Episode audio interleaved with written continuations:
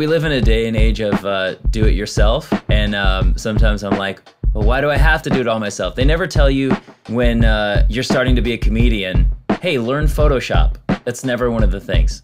But I'll tell you, like, I have a new special coming out on February 3rd. And when you see it, it is the highest production value thing I've ever made. I had to design video for like 13 LED walls at once. And I didn't know how to do it. And I didn't know that I could have done it a lot easier. Took me probably two months when it could have taken me two weeks. I was totally in over my head when I started this project. I had no business doing it. But now on the other side of it, hey, I can do it the process of actually doing it made me stronger.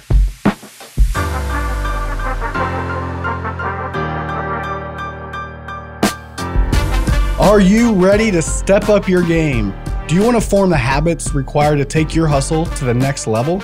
You're in the right place. We've been where you are and know that getting to your optimized next level doesn't happen by accident. Welcome to the Next Level Hustle podcast. Each week, we sit down with experts, entrepreneurs, and people at the top of their game to help you discover how to accelerate what you've already been doing with excellence and speed to find success and fulfillment in every area of your life. I'm your host, Boomer Allred. And I'm also your host, John Wiesahan. This is going to be Next Level. Welcome to the Next Level Hustle podcast. I'm Boomer. And I'm John. First, before we jump into our guests, so my voice was a little raspy, and John said, Can you stop by Starbucks and get two medicine balls? I'd never even heard of this drink. It's amazing. It's like tea and great, amazing. It's off menu. So it's a combination of two different types of teas, honey, I believe lemonade, and whatever other magic concoction they put in it. But it always makes me feel better. It's incredible. Sick. It's an off the menu, it's a next level hustle off the menu item, the medicine ball. All right. So before we bring in our next guest, who I'm very excited to talk about, I got a little story. So I was in Carlsbad, California, you know, just north of San Diego, and I, I, was doing some coaching for Unbeatable Mind and Seal Fit, and we had a corporate event down there, and I had to take an Uber to one of my events. And so I get in this Uber and I start talking to the Uber driver, and he says, You know, I don't just Uber, but I'm also a hypnotist. I'm like, Wow, that's interesting. And he gave me a card and it said, The Green Eyed Hypnotist. And he goes, My brother gave me this name. I said, Oh, interesting. So we keep talking. And I'm, I'm like, well, I'm going to a corporate event. Have you ever done corporate events? We talk about that. And I said, you know, I listen to a lot of comedians who t- say that's the worst. Corporate events are the worst. And he's like, oh, that's interesting. He's like, my brother's a comedian. I'm like, oh, okay. Maybe I know him. What's his name? And he said, my brother's name is Eric Schwartz. I'm like, oh, I've known Eric for about 15 years. and oddly enough, here's Eric Schwartz, our next guest. I'm in an Uber right now. My brother's driving. That right is, now. This is so weird. That is crazy. Seriously. This is next level. so, Eric is an amazing stand up comedian. Um, I've known him. We've done some short films together, one with Ed Asner, right? Back yeah. in 2008. And he's just uh, an amazing talent. And obviously, from, you know, riding with your brother, who's a great driver, I gave him five stars. Uh, there must be something from your past that, you know, has this entertainer bug or this hustle bug. Was that in your household growing up? What did that look like? Yeah, well, speaking of my brother, we both have been hustling since we were kids. We started a, a DJ company when we were, I was 14 and uh, he was uh, 15 or 16. And like I took my bar mitzvah money and I spent it on DJ equipment. My parents were like, "You got to save it for college." I'm like, "Nah, mom and dad, I gotta hustle these records." So I started DJing when I was about 14, and I knew it had come full circle when I DJ'd a bar mitzvah. I was like, "I'm back where I started." But yeah, no, I I don't know what it is. Like even since I was a kid, even before that, I always wanted to, you know, if we were on vacation or something, I feel felt like I had to get things done. I don't know. I had to accomplish things. I had like things that I wanted to make creatively, or, you know, my parents would have to be like, okay, we're going to go on this vacation. We're going to be there for five days. Don't ask to come home early like you always do. Cause I wanted to come home and like make mixes and like, you know, make, make uh, beat tapes and all that stuff. So, so that, that's, that's really, that's really cool. Can I, can I unpack that just for a second here? Okay. Yeah. So I grew up and really came out in like middle school and high school that I had a very strong like ADHD. Okay. So that's like ADD with the hyper side. So I always had to be doing something all the time. And I feel like, know, I went on medicine for it and the medicine sucked, but the medicine like got me through school and I passed college barely thanks to Ritalin. And now you now you, you suggest to uh, Boomer to get that at Starbucks, right? so, but all that to say, long story short, I was able to t- take the concentration and the focus and the busyness I had as a kid, and really mm-hmm. I've learned to channel it as an entrepreneur to make it super productive. Right. And it sounds like that's yeah. a little bit about what you did is is you were really busy on vacations and things like that, but then you've you flip that and you flipped the narrative and said, okay, instead of just being a busybody, I've learned to channel that energy into what I'm doing today. Yeah, I think you pretty much just diagnosed me with ADHD. I never knew.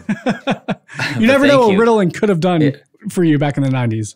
it, I, I, guess I just found out why I'm like this. But uh, yeah, I don't know. I don't know that I have, you know, I do try to channel it for sure because, you know, it drives you crazy. I think what it was back then, it was like I just really had fun doing those things. And I was like, I want to go. This is what is fun to me is like, DJing parties and like you know learning about music and entertaining people. That's what was fun. And uh, so I like wanted to get back to that. You know what I mean? But yeah, I, I've always been like I was a, I was on the swim team and I was I volunteered. I kind of created helped create um, a, a lane in the pool where we were going to do more than what the coach assigned us to do as far as the workout we called ourselves the animal lane. And we just awesome. we wanted to go above and beyond because we wanted to win and we wanted to like train as hard as we could. That was on my senior year. So i was the team captain. I wasn't the fastest swimmer by far but uh, definitely worked i would say worked as hard as anybody. I, i've always like had that. So i know that um, you guys have probably listened to david goggins right Oh yeah. Like that guy's the the highest level of hustle I could even think of. The so highest. when his first book came out, it just like I was wondering why did that so much resonate with me, and it's because I think from sports, from you know um, high school swimming and water polo, and even you know beyond in college, I kept training, even on my own and in club teams. I think that just that that mindset of like grind was instilled in me from a pretty young age. You know, my dad was an entrepreneur and you know, I had my own business and I, you know, with my DJ business, I actually when I was a teenager started uh doing high school dances and stuff and I pretty much in my in my area, I think I did like I, I think I calculated it once and it was like 85% of all the schools I I was doing their dances. That so that time. that's incredible. Like it really is incredible. Yeah. So what what is like and I I hear you like hustle, like for me, and hustle sounds like for you, has been something that's ingrained in you since your childhood, right? Yeah, and I think like a maybe like a lot of people they they they feel like hustle is like a bad thing or like it's it's like they dread it, right? It's like it's, a chore. It kind of sounds like it's a chore, exactly. And by the way, if you hear this, this is the trash guy coming outside my studio. He's hustling. Do you hear it?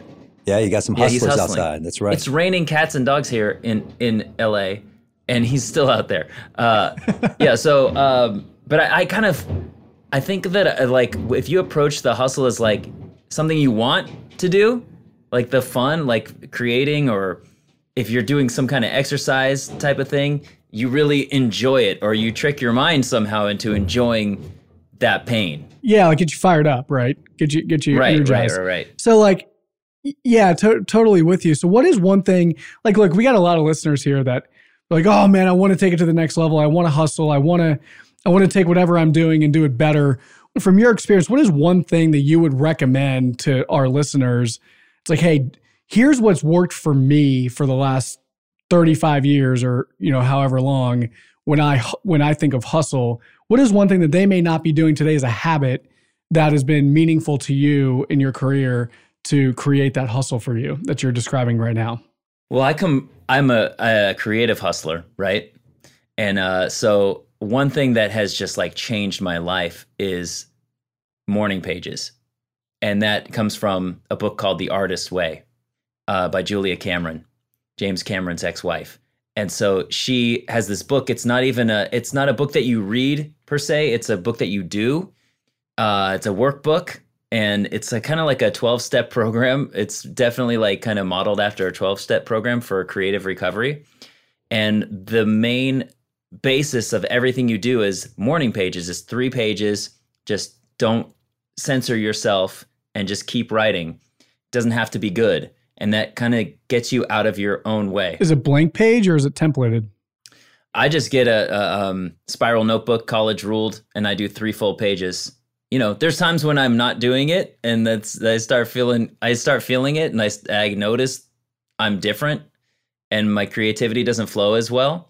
But when I do it, it feels like it kind of like greases the wheels. It kind of is a brain dump. It's you sometimes will get those flashes of like brilliance that you turn into a bit or you turn into something but it's not always uh, you know it organizes your mind as well it's like a you know a daily check-in with yourself so eh, there's so many benefits to doing that creatively and that's one thing that i've a habit that i that i really love yeah eric and, I, and i've heard you know using that exercise with the artist way even if you have nothing to write if you write for three pages i don't know what to write you just write that Yeah. over and over and what it Right. apparently does is knocks down that edit wall between your right and left side brain so it Yeah. allows you to play in both spaces so it's a great exercise just to get out there and just don't even worry about your, what you're writing. It's that you're writing. It's the exercise of getting through it.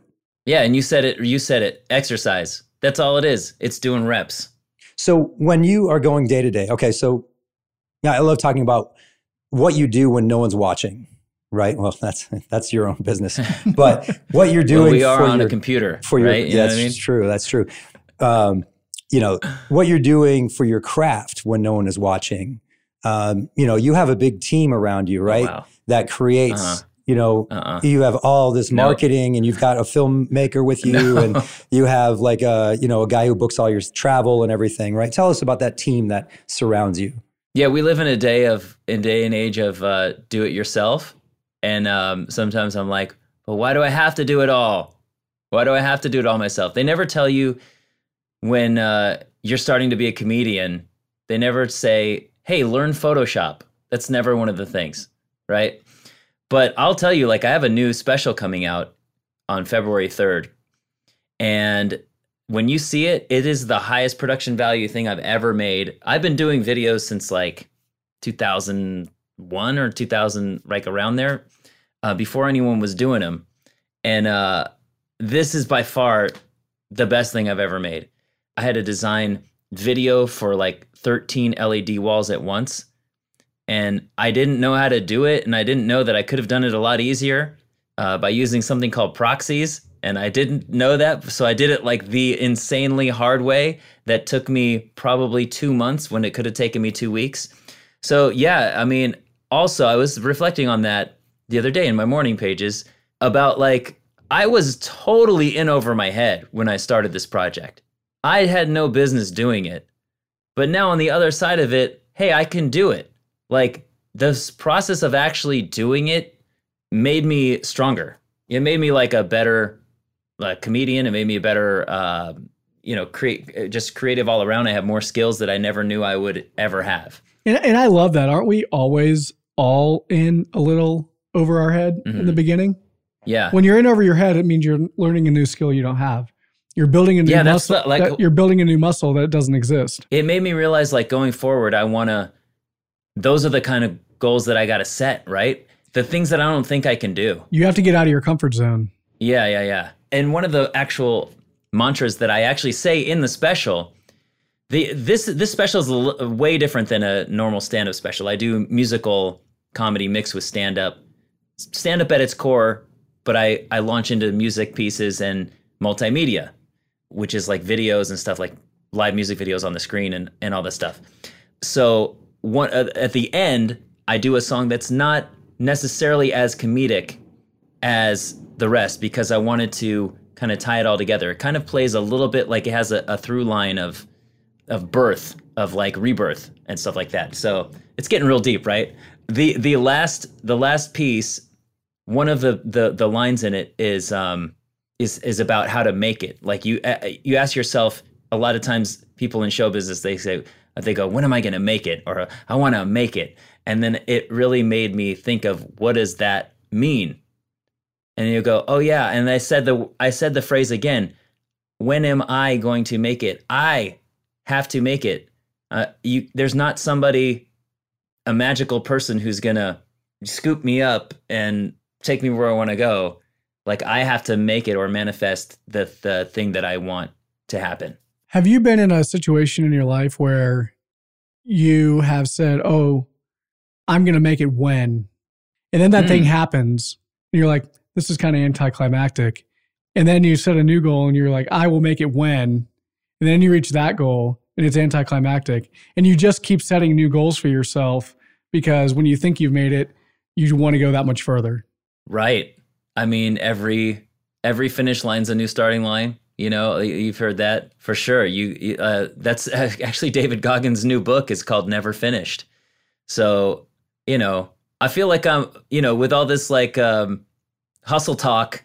I'm like a DJ, like sampling from all these, all these uh, greats, you know, and I'm playing them back to you.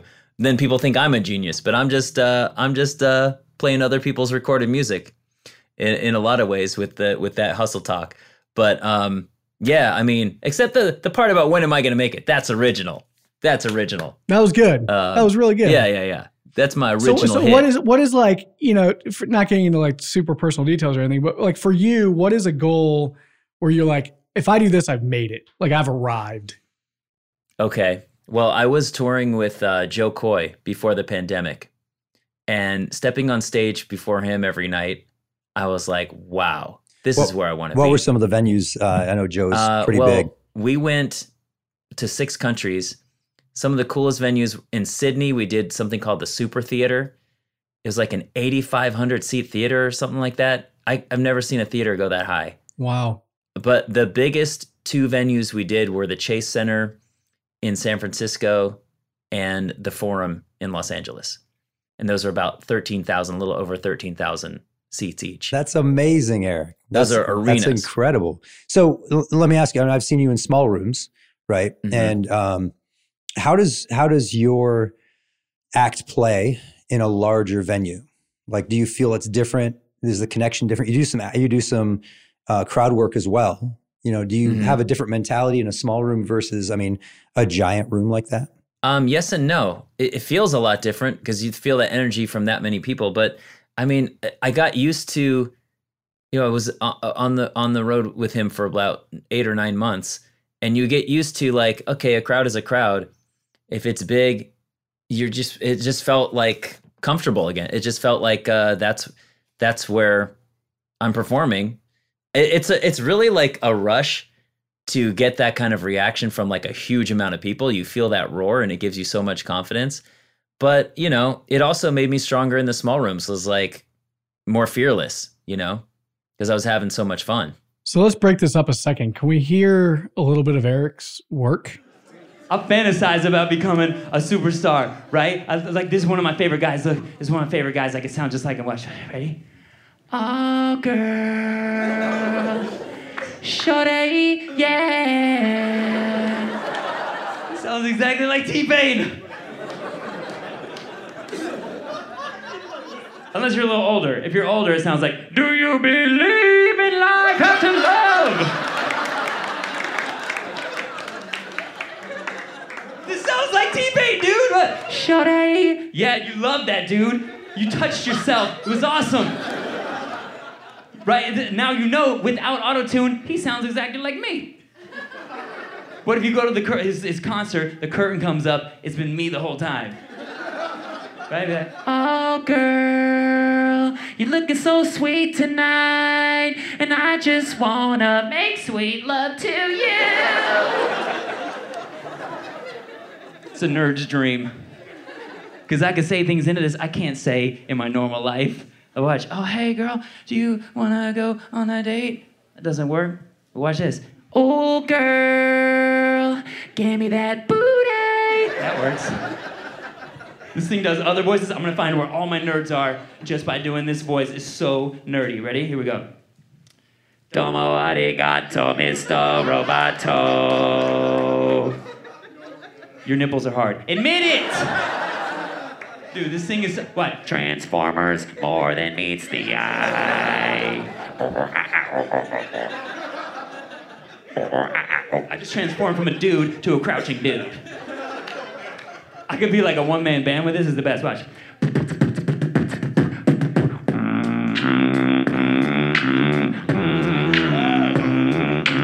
Dude. I'm beatboxing out my nose, look.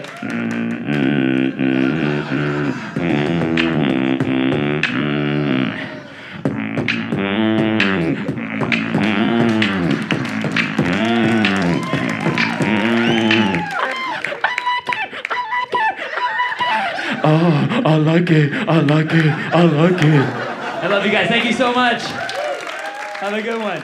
So day to day, what inspires you to come up with a new act, a new thought, something that you're gonna, you know, bring back up on stage? You know, you're gonna come up with a special, and all the comedians on podcasts talk about this. You put out a special, and now it kind of burns all of your stuff, supposedly, right? Mhm. What do you do to, you know, get those new thoughts going for a new special?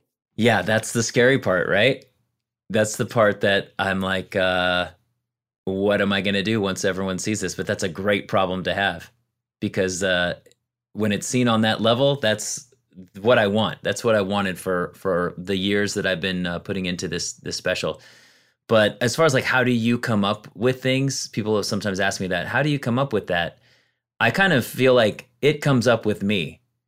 You know, you got to listen whether you're just in the shower or driving around or something strikes you, it's your responsibility to record it somehow, meaning write it down or put it in your phone or or whatever and work on it. And it's it's just like the constant obsession with creating that will take you there. So being present, aware, just always Yeah. witnessing things around you. Yeah, just like recognizing it. Oh, that's a good thought. I'm gonna write that down. It it's like it's not as they say, it's not rocket science. It's just uh, you know, working at it. You this is what my job entails, right? If you're a doctor, you you gotta maybe keep up on the latest medicine. You gotta know what what the the latest medical reports are saying, and y- you have to um, you know, etc. Sounds like you're ready to be a doctor. Yeah. Yeah, I'm ready to be a doctor. I just But- look like one. you know, it goes, it, it goes back to like the thought process around like you have an idea and you start working Yeah. it and you start to develop it, right? Right. Now, I've had an idea for the last 60 days or so. I've just been noodling on in my own head and starting to finally bake it out and put it into motion probably in the next two weeks from a business perspective. But I think Mhm. that's the difference, right? I think it's taking the idea and like h- hanging on to it and thinking about it and manifesting that idea and then turning it into reality. And I think that's where, you know, people like you, Eric, and people like Boomer, you know, take things from, you know, ideology or thought, right? And and look, 95% of us have lots of thoughts all day long, but what do we do with those thoughts? We usually let them go. But when you can Mhm. take a thought, you can hold on to it and you can let it manifest and bake and think and sleep on it and let your brain process it and then put it into action, I think is where the next level hustle is really what it's all about. I mean, it, quite frankly, like taking the thought and turning it into action and executing on the idea and the thoughts that come to you. And you do a great job of that. Oh, thanks. Well, yeah, that's that is it. It's just hustle. It's just doing it when you don't want to do it and getting it out. Is it's um, you know, telling your your mind that it is worth doing in this moment. That's For great. sure. So the idea of being a DJ and then a comedian and then combining the two, like what Yeah. tell me tell me some some joy that that brings you, like being a kid and, and being an adult and being able to mix that up. What what does that bring you? That actually came out of my morning pages. It asks uh at some point it asks like what what would you like to do if money weren't an issue? If you could, you know, what is the exact thing you would want to do? And so I described my show as I want people to feel like they're having a party, um, sitting down, and you know they're they're just having the most fun they've ever had. So that's kind of where that concept came from. And I go, kind of like when I'm DJing, and then I said, how can I bring that musical element of it into it? I just I feel like music has always been a part of me, and it would be it would be dishonest as a comedian to not use it because it's always, you know, I come from my stepfather's a musician. It's always been such a big part of my life, you know, from DJing and, and all that stuff that like that's just what I do. So That's amazing, John. How do how do you use music? I mean, you're in music all the time, right? Well, you know, Oh, you do music? um, I do not do music. I am not music. let's play a let's play a clip. Oh my gosh. so uh, the clip would be silence in my Ah. med- in my meditation factor with Boomer. It'd be a, Oh. it'd be a clip of him listening to music, which is nice. So oh, okay. I, I have a outstanding respect for music because I think I, I can't do it. Like I I've tried to play a musical Mm. instrument. I can't sing. Like I'm tone deaf, but I I I would sit and listen to somebody play the guitar for 12 hours in a row because I think the talent is something that I've never been able to achieve on my own and I have a tremendous amount of respect for the people who can. That's how I feel about accountants. yes, well, yeah. After I got audited, I'm like, I wish I could do that. Yeah, that's uh that's a special skill, say the least. But it's uh music is a huge part of my life. I listen to music all day long, every day.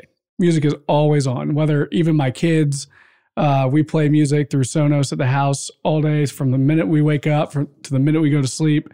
If we're not watching TV, which is very very rare, we are always have music on in the background. In the office, we have Sonos. We're always listening to music, from chill beats to country music to Christmas music during Christmas time, during the holidays. It's uh, you know, it, it's it's always on. It's a really big part of my life, and for me, it calms me and it lets me think uh, think more freely. It just does something to my brain. So it's a huge part of my life. Yeah, it sets an atmosphere. It You know, does. I would watch when I was DJing. I would kind of like do little social experiments on my own and try to like get people to do things with just playing music or just get them to like feel a certain way. So it's kind of, it's very similar with with comedy of like okay, what order are you gonna say th- say things or you you got these bits which are almost kind of like records. Okay, I could drop that in here. This one probably won't follow the other one. I got to lift them up. You know what I mean? So I always I always think about it as like I always have one foot on the stage and one foot in the audience. So I'm kind of like part of the audience as well. I don't know if that makes any sense, but yeah. No, ab- ab- absolutely. And, and I love the fact that, you know, you talked about your special and the things you had to learn for your special, right? And Uh-huh. those are skill sets that, you know, you brought along with you. You use your DJ kind of like logical mind to set up your set, right? It's like where things are going to work best, how you're going to tune up the audience and and play with them a little bit. And I think what, you know, you know, they say how you do one thing is how you do everything.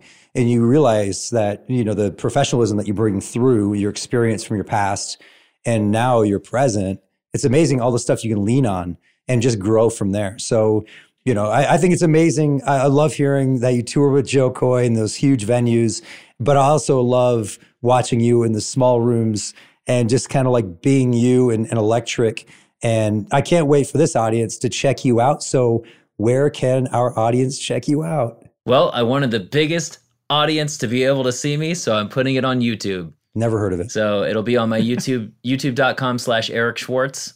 You can subscribe there now. And uh, I would say if anyone really wants to be down with the Schwartz Force, you should go to ericschwartzlive.com and sign up for my Schwartz Force list. And that's how I can let you know about shows and everything that I'm doing.